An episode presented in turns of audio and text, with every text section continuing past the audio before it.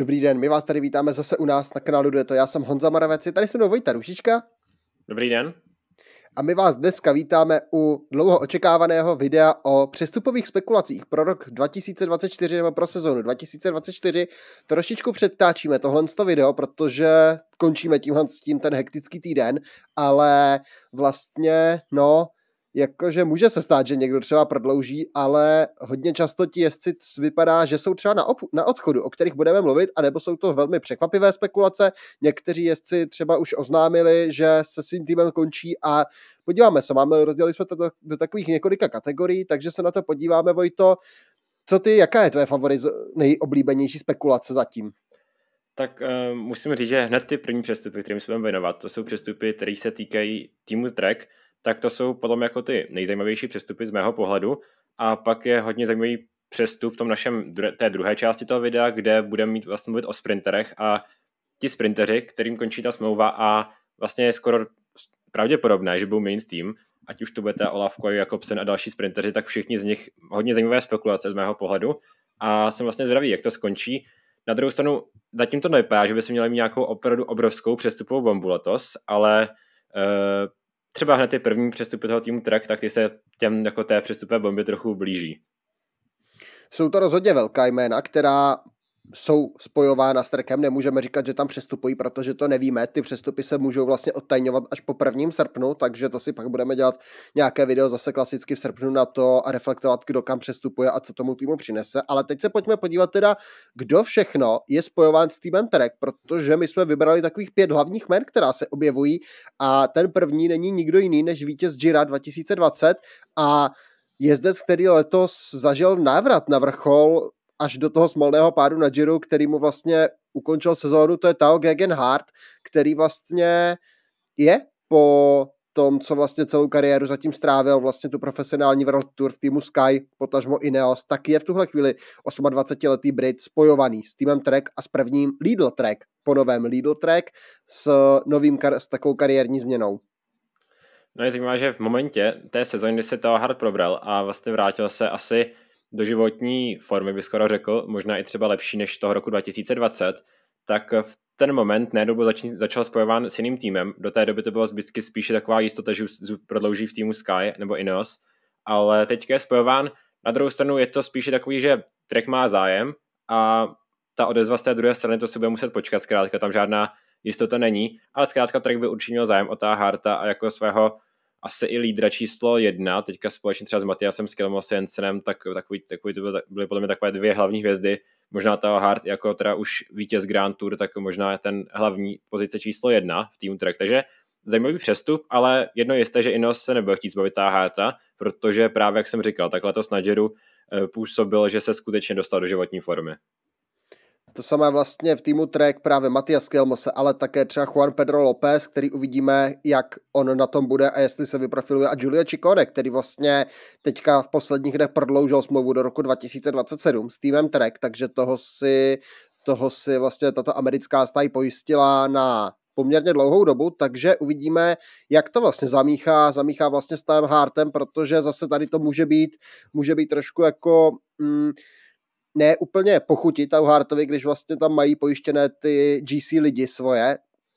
i když vlastně v Ineosu ta konkurence třeba za stolik teďka není, takže může to být jako na zvážení, ale jak říkal Vojta, je to zatím taková jako oťukávací fáze, ne, že by vlastně to bylo nějaké spojované jako skoro jistota, takže uvidíme, co bude s tím Hartem. Další jméno, to je možná moje oblíbená spekulace, s týmem Trek je spojovaný Mikel Landa, ale on je spojovaný ještě s jedním týmem a to je AG2R, takže vlastně, Vojto, budeme tady mít první takovou porovnávačku AG2R, Trek pro Mikela Landu, co je lepší?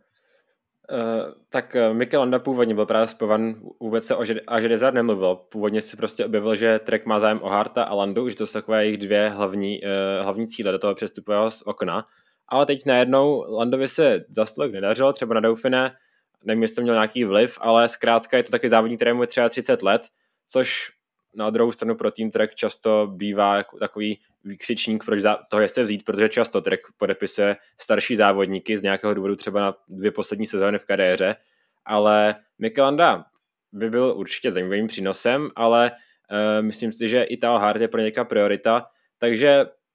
ten přestup do týmu AG2R je pro mě naprosto nečekaný, s tím jako nevím, tam úplně nenacházím nějakou spojitost. Na druhou stranu třeba i Benoît Cosnefroy byl takový taky přestup, který se úplně nehodil do týmu AG2R, takže tým AG2R se trochu otevírá. Není takový ten klasický francouzský tým jako třeba Groupama, která prostě se asi preferuje ty francouzské závodníky, tak právě AG2R teďka myslím si, že se trochu otevírá, takže proč ne? Proč by tam nemohl být prostor pro Mikela Landu? Myslím, že bys tam docela chytl, byl by tak trochu, nechci jít zakopaný, ale nebyla by ani taková ta hlavní mediální pozornost, což myslím si, že on docela potřebuje, protože často na něj byl třeba vyvíjen v minulosti velký tlak a moc se mu nedařilo, takže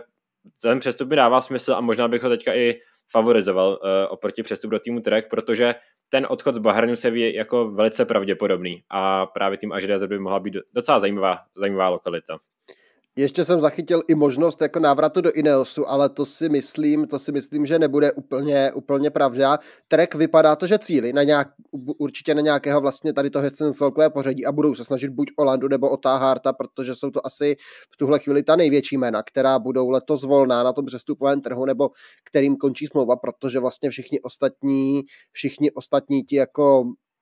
zkušenější závodníci, kteří vlastně by byli schopni vést ten tým na Grand Tour hned, tak ty vlastně svůj kontrakty vlastně mají v tuhle chvíli kontrakty, takže opravdu tady to jsou dvě největší jména, tak uvidíme koho se ještě možná s Grantem Thomasem, ale tam je víceméně 100% jisté, že ten bude pokračovat v týmu Ineos, tam vlastně to je jenom formalita, podle mě ten podpis a pak je tady ještě jedno jméno, kterému se budeme věnovat za chvíli, ale to s týmem Trek spojované není, každopádně kdo je ještě spojovaný s týmem Trek, to je Patrik Konrad, hodně zajímavý jezdec Rakušan, který má na svém kontě jenom 3 profesionální vítězství, 2 z toho jsou rakouský šampionát, 1 je etapa na loňské Tour de France. Patrik Konrad takový vlastně, já ani nevím vlastně do jaké škatulky ho zařadit, je to takový, není to ani klasikář, ani vrchař, je prostě něco mezi tím, je prostě dobrý v kopcích, ale není tak dobrý, aby tam vlastně konkuroval těm nejlepším, je dobrý v horách, ale není úplně nejlepší, aby tam konkuroval všem, takový vlastně trošku asi dříč bych řekl, vynikající domestik, člověk vlastně do party, ale úplně jako lídra ho nevidím.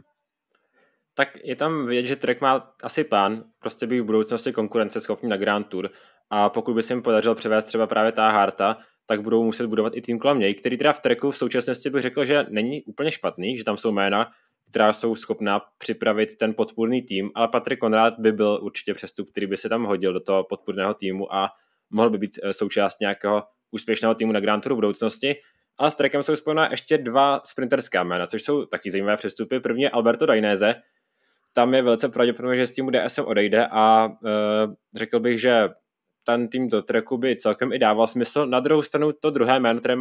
je spojováno s tím Trek ještě, tak je Jonathan Milan. Takže velká hvězda teďka sprinterská po Giru, kde vyhrál bodovačku, vyhrál tam etapu a možná i to nejvíce teďka takové opilované sprinterské jméno do budoucnosti, takový ten jeden z těch největších sprinterských talentů. Navíc Trek má to italské zázemí docela silné, takže jak Dainese, tak Milan vlastně by tam přicházel, nechci říct domů, protože to tým s americkou licencí, ale se silným zázemím italským i skrze třeba sponzory, například Segafredo a podobně, takže oba dva by ty přestupy dávaly smysl. Na druhou stranu, pokud by přistoupili oba dva, tak už by to možná byla trochu taková přetlačovaná mezi právě těmito dvěma závodníky. Ještě na třetí stranu vlastně Trek přeci jenom v tuhle chvíli přijde vlastně od toho italského sponzora a přijde tam Lidl, jakožto belgický sponzor, takže tady bude zase tlak i jako tímhle tím směrem trošku, což vlastně by nemuselo být vlastně pochutí. Navíc v souboji od Jonathana Milana údajně je i tým UAE Emirates, takže tady bych čekal, že vlastně Jonathana Milana, pokud půjde z Bahrajnu, tak bych ho opravdu čekal v týmu UAE, kde bude jasná sprinterská hvězda číslo 1, protože tam vlastně konkurenci by mohl dělat Pascal Ackermann, ale ten smlouvu ještě nemá. A případně Juan Sebastián Molano, ale Jonathan Milan by bylo pro mě jasná volba. Hnedka vlastně jako z první dobré, takže já bych pokud někam, tak Jonathana Milana spíš vlastně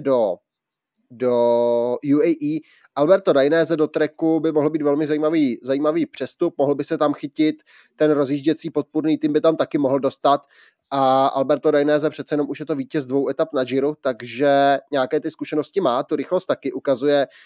vlastně, že tu vítěznou etapu umí doručit, což je přesně to, co Trek taky potřebuje, doručovat etapy. A právě Milan je podle mě trochu i lepší volba pro ně, i když taky se mi třeba vyjeví trochu pravděpodobně ten přestup do UAE potom, ale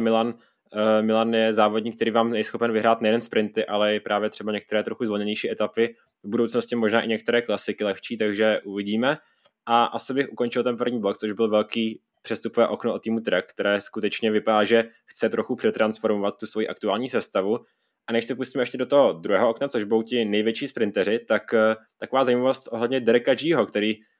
hvězda letošního Gira prodloužil smlouvu s týmem Israel, už to teda trochu starší zpráva, ale už to prostě potvrzené, tak prodloužil s týmem Israel do roku 2028 a v současnosti je to závodník, který má nejdelší smlouvu v pelotonu, další jak tady Pogačar nebo Vingegaard a další závodníci, nejdelší společně s Juanem Ayusem, což je jako jeden z těch největších talentů na celkové pořadí do budoucnosti, takže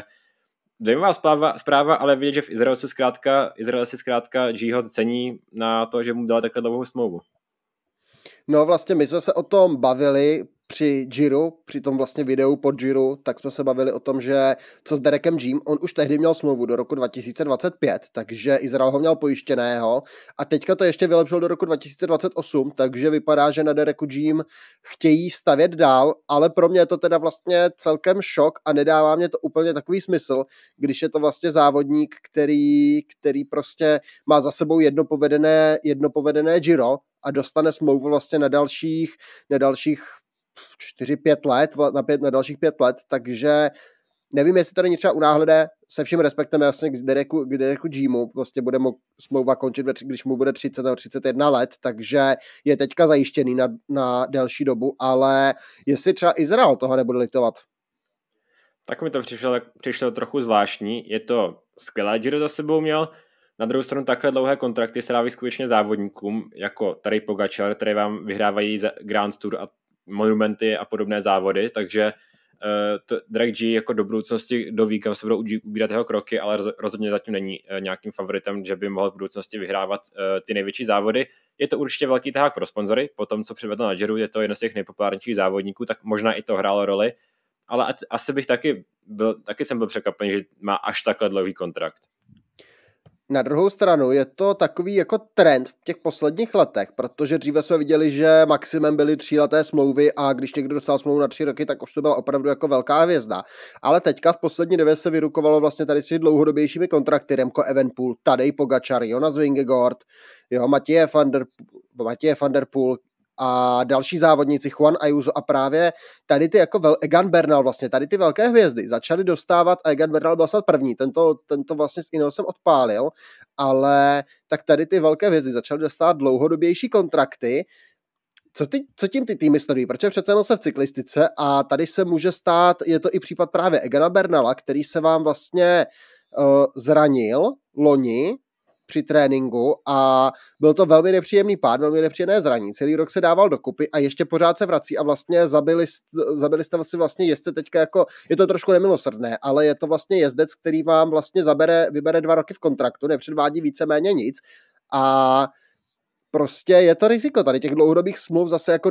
na druhou stranu vlastně proti tomu dostávat. Dlouhodobou smlouvu jezdec samozřejmě je rád, že je zajištěný, ale pak se stane pro ten tým jako něco takového a není to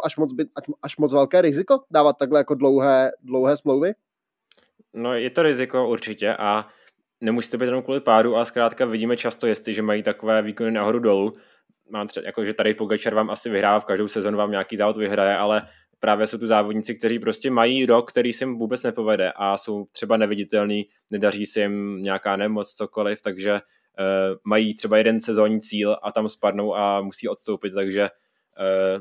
je to velké riziko. Na druhou stranu je to asi nějaký trend toho, že máme v cyklistice spoustu závodníků, kteří mají obrovský potenciál a mají potenciál být v budoucnosti několikanásobným třeba i vítězi Grand Tour, takže je proto ta snaha těch týmů, že si chtějí ty závodníky pojistit a takovým způsobem, že mě nikdo neukradne a vyplácet ze smlouvy člověka, který má kontrakt ještě do roku 2028, tak určitě není nic, co by si obzvlášť cyklistice mohly i ty nejbohatší stáje dovolit, takže si myslím, že to je to zkrátka trend a když už tu smlouvu někdo dostane, tak to většinou bývá ta obrovská hvězda, o které můžete počítat, že pokud se tam něco nestane, něco závažného, což to riziko, ale že pokud bude v pořádku, tak vám ty závody bude vyhrát monumenty, Grand Tour, etapy a podobně A právě Derek G je trochu výjimka z toho. A jsem zvědavý, jak Derek G se bude vlastně v budoucnosti profilovat. Tak uvidíme a vlastně teď se pojďme podívat do té naší druhé kategorie, to jsou sprinteři, protože jedna nastupující hvězda velmi pravděpodobně změní své působiště, no a myslím si, že Jumbo tohle dost podcenilo, protože 21-letý Olav Kooij, který má letos na svém kontě už pěknou řádku vítězství, vlastně včetně třeba etapy na Paříž-Nice, takže opravdu i velké závody, druhý na Brugge, pane, jo, druhý v etapě na UAE Tour, takže opravdu velká nastupující hvězda těch sprintů. Olav Kooij velmi pravděpodobně změní působiště, protože v Jumbu se mu nedostává takového vytížení, jaké by si přál, a destinace pro Olava Kooije, to je možná ještě víc zajímavé, protože se mluví o týmu Arkéa, mluví se o týmu DSM a mluví se o týmu Groupama FDŽ. No, jsou to zajímavé spekulace a jakože ten přestup dává smysl, protože Olav Kooij, možná jsem říkal, že Jonathan Milan, ta největší sprinterská hvězda teďka současnosti, tak jsem se trošku ještě unáhl, protože řekl bych, že Olav Kooij je ještě o něco více prestižnější zboží na trhu. Možná kdyby mu končila smlouva ještě Arnaud Démare, tak to by byl ještě, o kterého teda měl údajně zájem Quick-Step, ale tam zatím vypadá, že to je vyvrácené. Ale pojďme teda ke Kojovi, který je teďka ten v budoucnosti možná nejlepší sprinter na světě. Profiluje se tím způsobem, protože už teďka je schopen porážet ty nejlepší závodníky kdykoliv, kdekoliv, tak pokud má dobře rozjetý sprint, tak vám porazí klidně i Jaspera Philipsen a podobné závodníky, pokud má opravdu dobrý den. Takže je to zkrátka dá to smysl, že takový závodník si věří a Olav Kooij teprve 21 let, ale vyhrává už přece jenom druhou sezonu tady a ještě nikdy ještě v kariéře nedostal šanci Grand Tour, ještě ani World Tour, Giro, Tour nikdy, má 0 účastí na Grand Tour a vypadá to, že letos to nezmění, protože Giro už má za sebou, Tour nepojede určitě. Pokud pojede Voltu, tak spíše ne, ale pokud ano, tak zase to je zrovna ta sprintersky nejméně přívětivá Grand Tour, takže je zkrátka logické, že Olav Kooij už to má plné zuby, ale ty týmy, kam přestupuje, tak tým Arkea, doufejme, že by třeba nenásledoval osud Davida Deklera, který měl 2 roky zpátky možná podobné, možná o trochu menší, ale bylo to taky velké sprinterské eso budoucnosti. Pak přestoupil do Arkei a nějak zmizel. Nějak se mu nedařilo a občas teďka třeba i na Giru měl nějaké dobré výsledky, ale není to ta velká sprinterská hvězda. Doufujeme, že Kooij takhle taky nezapadne. Vlastně v Arkei, když se na to podíváme, je tam dost sprinterů, kteří by vlastně mohli pak pro Davida Dekrča zapracovat, máme tady Dana McLeje, je tady právě David Dekr, což jsou závodníci, kteří vlastně pro vás můžou být velmi užiteční v tom závěru a rozjíždět právě Olava Kooije. Arkea by potřebovala nějakou takovouhle hvězdu, která bude doručovat výsledky vlastně na denní bázi, ale na druhou stranu pro mě je to jeden z těch týmů, který vlastně úplně není takový ten vlastně zatím nachystaný na to, aby doručoval ty výsledky jako ta první místa na denní bázi. Není tam na to vlastně prostě ta týmová síla, si myslím, se vší ústou k těm závodníkům, protože vlastně je tam třeba Kévin Vauquelin v tom týmu, jo, je Eliasberg, Clement Champussan, takže jsou tam kvalitní závodníci, ale Arkea potřebuje ještě budovat ten tým, takhle vlastně dalších pár let, přivede nového sponzora pro příští rok, vrátí se na B&B Hotels jakožto druhý sponzor, takže vlastně taky nějaké finance navíc pro tým Arkea, ale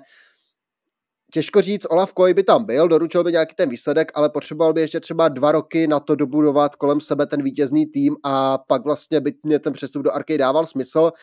Na druhou stranu ono DSM bude velmi podobný příběh, možná Groupama by byla jako taková jako třetí volba, ale té se mluví jako nejmíň, více se právě skloňuje Arkea nebo DSM, tak uvidíme, kde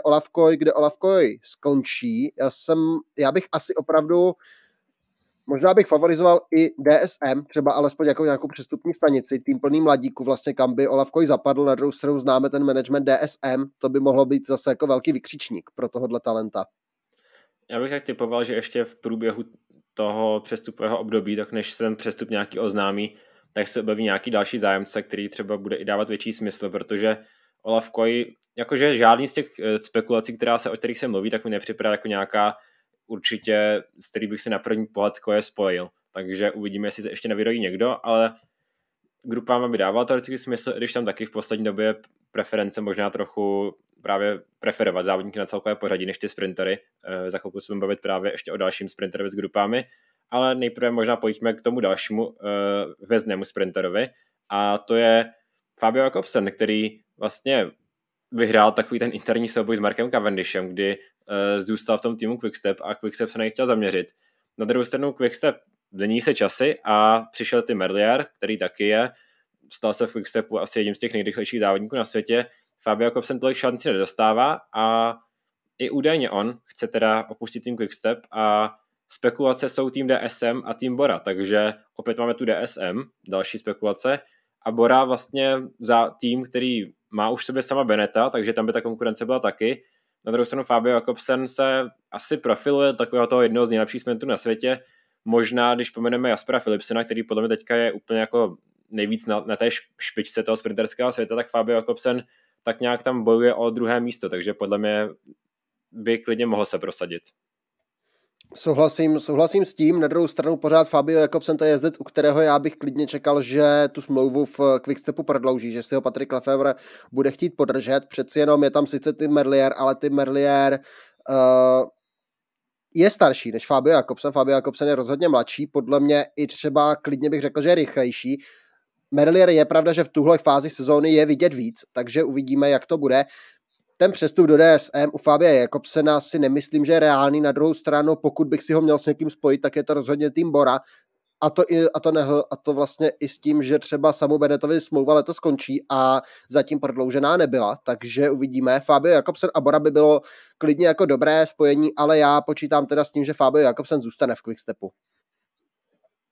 Dávalo by to smysl, přece jenom i vlastně letos dostal preferenci před tím Merlierem na Tour de France právě Fabio Jakobsen, takže že by tam pořád je ten preferovanější sprinter, takže čekal bych, že Quickstep se bude chtít udržet. A pojďme k tomu třetímu, u kterého je teda velice pravděpodobně, že odejde ve světle posledních událostí, protože Arnaud Démare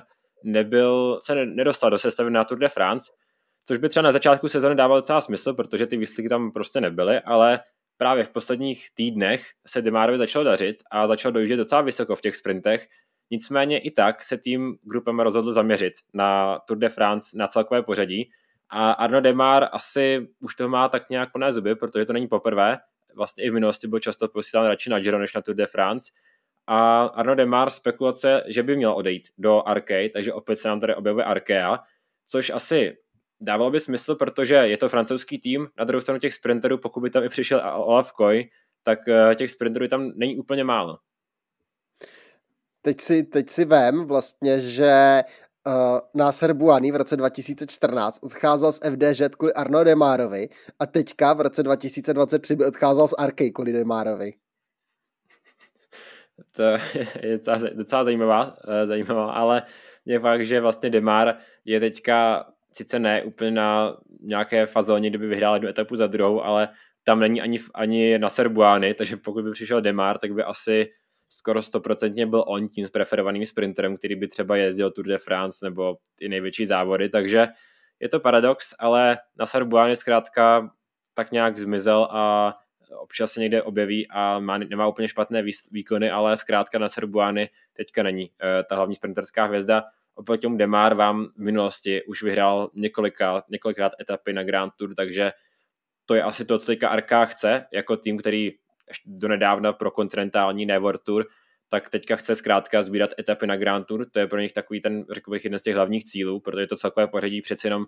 i po odchodu Naira Quintány je takové omezené a závodníci na celkové pořadí ti další, ti mladí jako Kévin Vauquelin, tak ty ještě mají pár let čas, než se vypracují na nějaké lídry na Grand Tour, takže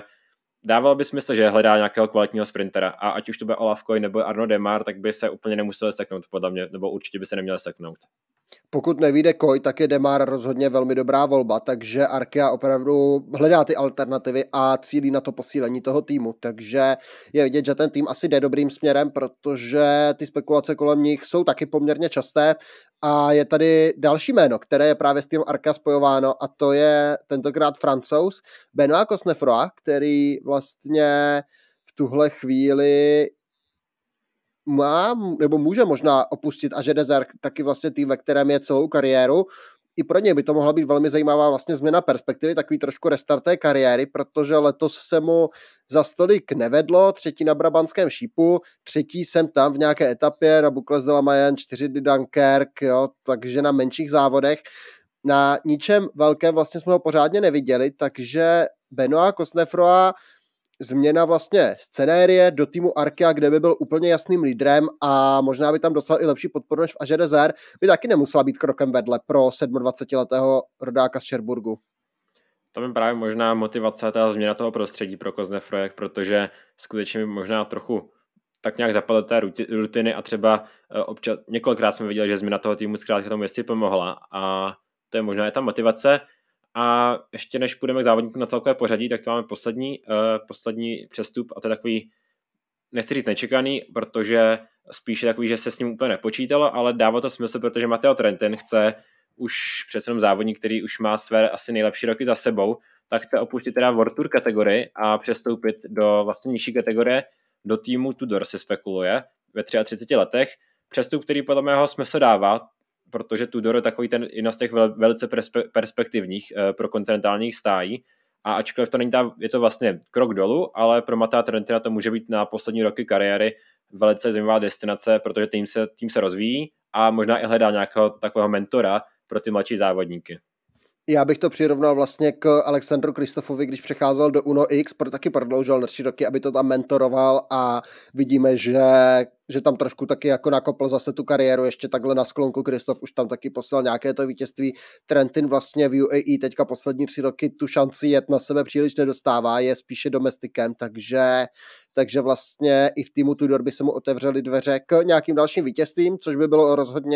rozhodně sympatické a já bych to tady tomu italskému sympatiákovi přál. Dává mě to smysl ten přestup, proč by ne, na konec kariéry vlastně ještě si zkusit zazářit. Vidíme třeba teďka i Rui Koštu vlastně po přestupu do Vanty, co předváděl z kraje sezóny, takže i Matteo Trentin by mohl být zajímavý. No, smlouva končí v Ineosu, dalšímu závodníkovi, to je Carlos Rodriguez a kdykoliv končí španělskému vrchařovi smlouva, tak je tady jeden zájemce, to je Movistar, takže tady to je podle mě zase ale spíš přestup z takové kategorie, spíše taková opravdu jako spekulace, že to podle mě jako nevíde, ale prostě jako když končí španělskému vrchařovi, talentovanému vrchařovi smlouva, tak Movistar se prostě ozve. To byla jako jistota,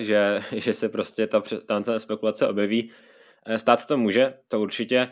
Na druhou stranu Carlos Rodriguez bych neřekl, že nějak výrazně nespokojený v Ineosu, ty šance tam dostává, loni lídrovství na Vueltě, letos to vypadá, že to bude jednička týmu na Tour de France, takže i pokud by tam zaznamenal nějaký úspěch, tak minimálně z týmu Ineos ten zájem prodloužit bude a myslím si, že i Rodriguez nebude úplně proti, ale uvidíme. Přece jenom myslím si, že všichni závodníci si musí trošku rozmyslet předtím, než jako přestoupit do týmu Movistar, když se už v minulosti pár jezdců seklo. Na druhou stranu některým městům to pomohlo vyloženě, takže třeba Matteo Jorgenson tam prosadil a podobně, takže proč ne, ale taky si myslím, že to spíše nevejde. A když jsem ale zmínil Mattea Jorgensona, jeden z těch velice perspektivních závodníků na celkové pořadí, teďka vítěz závodu kolem Ománu, teďka se velice dobře ukazoval na dalších závodech a velká naděje do budoucna a spojen, na jednu stranu to dává smysl, na druhou stranu ne, s týmem Jumbo, protože Jumbo, pokud bude mluvit o nějakém prostoru pro sebe, tak tam to určitě není úplně ideální tým, protože Jumbo je našlapané hvězdami. Na druhou stranu je to asi dobrý tým pro takový ten vývoj, protože kdokoliv do Jumbo přestoupil, tak se tak nějak dostal ještě o třídu výš, ať už to byl teda Christophe Laporte, ať už to byl Attila Walter a další závodníci. Takže z tohoto smyslu by to dopohledávalo. Na druhou stranu ten prostor pro sebe bude určitě značně omezený. No a vlastně uvidíme. Máme tady teďka takovou vlastně trojici puclí, kdy vlastně Rodriguez je spekulovaný do Movistaru místo Jorgensona, Jorgenson je spekulovaný do Jamba a k tomu, koho by mohl v Jambu nahradit, se ještě dostaneme, ale Matteo Jorgenson v Jambu pro mě jako jsou asi lepší destinace, ne, že by Jumbo bylo jako špatný tým, ale Matteo Jorgenson je podle mě jezdec, který si zaslouží šanci jezdit na sebe a ne, aby vlastně vozil Jonase Vingegaarda s Primožem Rogličem v kopcích, protože je tady přece jenom Týž Benot, je tam Ken Bowman, Robert Hessing prodloužil, Thomas Glouk, Michaela Hessman, Wilco Kelderman, Steven Kruijswijk, Sepp Kuss, Johannes Taunemittet, což je teďka mladík, který jede na vítězství na Baby Giro, Jan Tratnik, Attila Walter, Wout van Aert, Dylan van Baarle,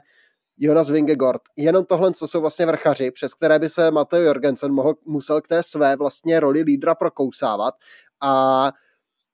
to je prostě ohromné kvantum jezdců, které vlastně by mu stálo v cestě, a bál bych se o Mattea Jorgensena, aby se tam spíš nezahrabal, takže já bych ho viděl třeba spíše někam jinam, ty spekulace zatím nejsou, nebo klidně i prodloužit v Movistaru, protože tam tu šanci jet na sebe podle mě dostane, ale tak uvidíme, co Matteo Jorgenson, kde zakotví, třeba Bora by se mě líbila pro něj. No, nebo právě Trek mě ještě napadl, jako vlastně americký závodník do amerického týmu s americkou licencí teda, ale já si myslím, že Jumbo by Jorgensona tak nějak jako, než by úplně nezapadl, ale skutečně pokud se bavíme o Grand Tour, tak tam by ta šance moc nebyla a mohlo by to být občas teda nějaké týdenní závody, klidně i třeba ty největší týdenní závody, ale myslím si, že Jorgenson je závodník, který má asi ty nejvyšší ambice, takže na druhou stranu ten přestup do Jumba se jevil z těch spekulací jako velice pravděpodobný a jeden z těch, který se dost možná uskuteční, takže zkrátka Jorgenson chce asi, vypadá to, zvolit tento krok, ale kdo tým opouští, kdo takový ten jeden závodník, který je velice, jako byl velice velké ambice, ale neřekl bych, že se úplně nějak výrazně prosadil, to je Tobias Foss, teda mistr světa v časovce, což je právě to mistrovství světa v časovce, takový ten možná ten jeho největší, nebo určitě ten jeho největší úspěch, ale mimo to se mu moc nedařilo a spekulace je teda, že by se připojil ke svému domácímu týmu Uno X, což je zajímavá spekulace, a nebo do týmu Ineos se ještě o něm mluví právě, že tým Ineos by chtěl tohoto norského asi závodníka na celkové pořadí, je to dobrý klasika, dobrý časovkář se schopností jezdit v kopcích, ale skutečně ten poslední 2 roky, tak zkrátka Tobias Foss asi není úplně to, co se od ní očekával. Krom toho vítězství v tom senzačního vítězství na mistrovství světa v časovce, tak vlastně to není úplně ono. Má vlastně v kariéře jedno deváté místo z Gira z roku 2021, kde vlastně uhájil tu desítku a dojel v nejlepší desítce na 9. místě, ale jinak nic, je to ale někdejší vítěz Aveneiru, což vlastně je závod, který by měl odhalovat tady ty vlastně mladé senzace, mladé talenty. A je to jeden z té řádky těch norských talentů, vlastně takový ten první, který odšpuntoval ten boom, který teďka pokračuje třeba přes bratry Johannesenovi nebo přes právě už zmiňovaného Johannese Staunemiteta, ale Tobias Foss, já si myslím, že ten jeho vlastně odchod z týmu Jumbo je podle mě jasný. Ineos nevím, jak moc by si polepšil. Uno X by mohlo být hodně zajímavé vedle právě Tobiase Halanda, Johannesena, velký talent tady do toho severského týmu a určitě by to byla zvučná posila pro tuto norskou sestavu.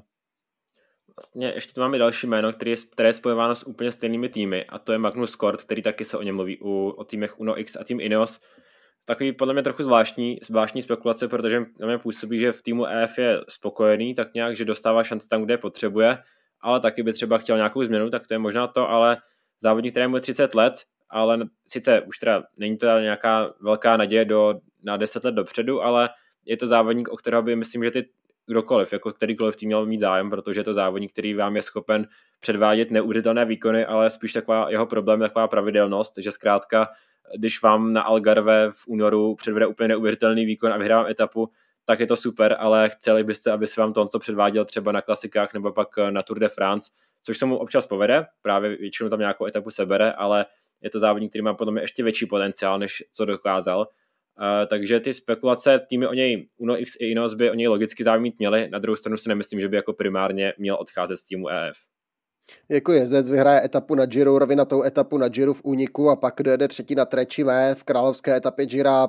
Prostě on je obrovský univerzál a obrovský silný jezdec, a to vlastně ve všech disciplínách, jak v časovce, tak na rovině, tak v kopcích, a jak říkal Vojta, prostě kdokoliv, kdo má zájem o Magnuse Korta, tak vlastně, nebo kdokoliv pelotonu by měl mít zájem o Magnuse Korta, takže tady bych ty spekulace čekal, ale přesně tak i EF bude tým, který se bude snažit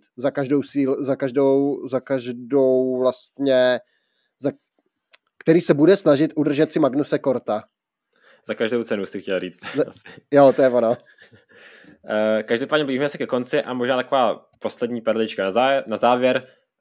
Vlastně Daniel Filip Martinez, tak tam je spekulace, že by mohl opustit tým Ineos. Moc se mu tam v posledním roce právě od toho vítězství na Baskicku, které dosáhlo loni, tak možná od té doby tak nějak zmizel a vůbec se mu nedaří. Letos teda vítězství na Algarve, ale spekuluje se o tom, že by měl odejít, a taková ta hlavní spekulace do týmu Bora, což by asi jsme se dávalo za Sergem Igitou, takové dva podobné typy závodníků, takže asi tohle smysl dává. Martinez rozhodně silnější vrchař, v Ineosu se mu ta mise úplně nepovedla, tam byl úspěšný akorát v roce 2021, kdy vlastně dojel pátý na Giro, tam byl s Eganem Bernalem, to byl asi jeho jako nejzářnější moment v rámci Ineosu, kdy pomohl vlastně Bernalovi k tomu vítězství, pak vlastně ještě třetí místo z Nice loni a vítězství právě na Baskickou, tam měl povedené jaro, ale pak vlastně Tour de France tam absolutně vybouchl, přidal jedno vítězství na Copa Sabatini a letos je to, krom toho absolutně záhadného vítězství na Algarve, tak je to hodně velké špatné od Dani Felipe Martineze, jezdí opravdu špatně, ty výsledky tam vůbec nejsou a změna prostředí by mu pomohla. Vlastně byl 3 roky v EF, pak změnil prostředí na Ineos, tak třeba, že by si dal 3 roky teďka do třicítky zase odum dál, tak těžko říct. Bora má zájem ještě o poslední jméno, které tady dneska zmíníme. Roger Adria, už 25-letý jezdec týmu Equipo Can Pharma, ale já bych o něm klidně řekl, že je talent, který vlastně teďka tak nějak jako se začíná ukazovat letos, protože má opravdu dobré výsledky, má tam i nějaká profesionální vítězství a hlavně vlastně na jarních klasikách byl vidět, byl třeba 12. na Valonském šípu, 3. vlastně na takových těch vrchařských klasikách Grand Besançon Doubs, Grand Premio Miguel Indurain, Tour de Doubs a tak podobně, takže Roger Adria nemá vůbec špatné výsledky a pro Boru by to mohl být jako dobrý jezdec, kterého by mohli dále rozvinout do takové té podoby toho jezdce vrchaře asi. Máme takhle možná trochu zkreslené obzory vždycky potom, když máme ty závodníky právě jako tady Pogačar, kteří už ve 21 letech vyhrávají Tour, ale 25 let není vysoký věk. To v minulosti se vždycky říkalo, že 28 je takový ten strop pro závodníka, od kterého je nejlepší 28 až 30 let. To už se hodně změnilo, ale zkrátka Roger Adria, takový závodník typu třeba Lennart Kemna nebo něco takového, já ten expert přes úniky podle mě, nebo ne expert, ale závodník, který by skrze úniky mohl vyhrát klidně ty nejtěžší etapy na Grand Tour, takže to je ta budoucí specializace pro mě, pro Rogera Adriu. Takže uvidíme, jak to bude a tohle byly teda asi ty nejžavější spekulace, které jsme si tady představili, na které jsme narazili, je určitě jasné, že se jich objeví víc a víc dál s tím postupujícím časem. Je možné, že třeba někteří ti jezdci, které my tady v tom předtočeném videu jsme zmiňovali, já bych typoval Fabia Jakobsena nebo někoho, tak je možné, že třeba prodlouží se svým týmem. Ty oficiální přestupy budeme znát až od 1. srpna, je můžou týmy odhalovat, takže tam uvidíme, jak to bude, no a my se s vámi tedy loučíme tady s tím spekulačním videem, doufáme, že vás bavilo, že třeba jsme vás o něčem zase obohatili a jestli jste slyšeli nějakou spekulaci, sem s ní. My se rádi taky podíváme, co víte vy a nevíme my. A možná pak někdy pak v srpnu uděláme druhý díl s už teda asi často potvrzenými přestupy, takže zatím předčasné, každopádně takhle teda přestupy, myslím si, že letos to přestupové okno je velice zajímavé, nejsou tam teda nějaké superhvězdy, ale spoustu velice takových nadějných závodníků, mladých talentů a třeba i zkušených závodníků, takže taková kombinace všeho. Každopádně, takže děkujeme dneška za pozornost a zase brzy nashledanou.